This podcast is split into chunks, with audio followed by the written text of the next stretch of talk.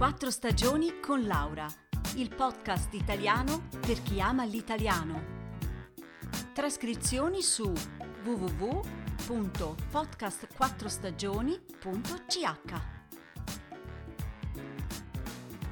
Care ascoltatrici e cari ascoltatori, oggi inizia una serie di episodi che vi porteranno a scoprire italiane e italiani famosi che hanno contato molto per il mio paese e non solo. Forse non li conoscete tutti e per questo sarà ancora più interessante scoprire la loro storia. Oggi cominciamo con una donna molto in gamba. Il suo nome è Rita Levi Montalcini, una piccola donna ma con una grande volontà. Rita nasce a Torino il 22 aprile 1909. Sua madre, Adele Montalcini, è una pittrice. Suo padre, Adamo Levi, è un ingegnere elettronico. Nel 1930 Rita decide di studiare medicina a Torino. Il padre però non era affatto d'accordo. Pensava che sarebbe stato difficile lavorare e avere una famiglia. Eh, dobbiamo pensare che all'epoca la mentalità era ben diversa da oggi.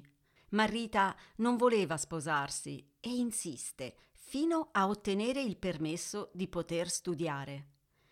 Nel 1936 si laurea con il massimo dei voti e si iscrive alla specializzazione in psichiatria e neurologia.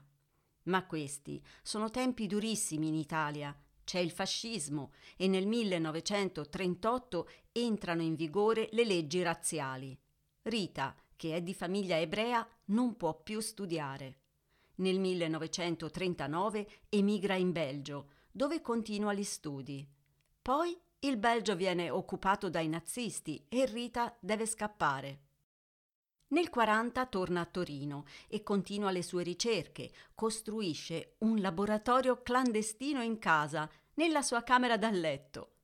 Nel 1943 un altro duro colpo. L'Italia viene occupata dalle truppe naziste e, come tante altre famiglie, anche quella di Rita deve scappare.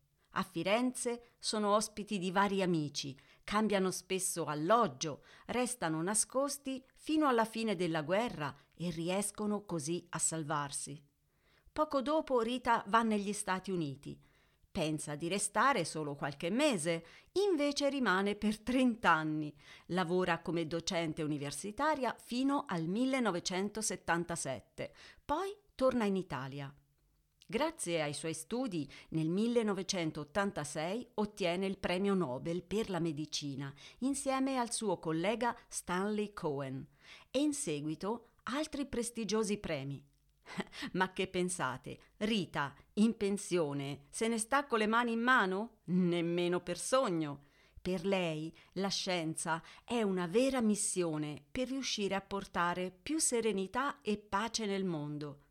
Continua perciò a lavorare per il CNR, Centro Nazionale per le Ricerche. Partecipa a numerosi progetti sia scientifici che umanitari. Instancabile, sempre attiva, nonostante il fatto che a 90 anni sia diventata quasi cieca.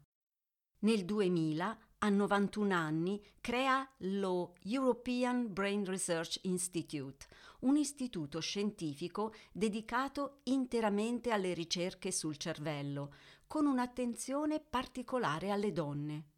È circondata da giovani, li ispira con il suo entusiasmo. Nel 2001 viene nominata senatrice a vita della Repubblica Italiana muore il 30 dicembre 2012 all'età di 103 anni nella sua casa di Roma.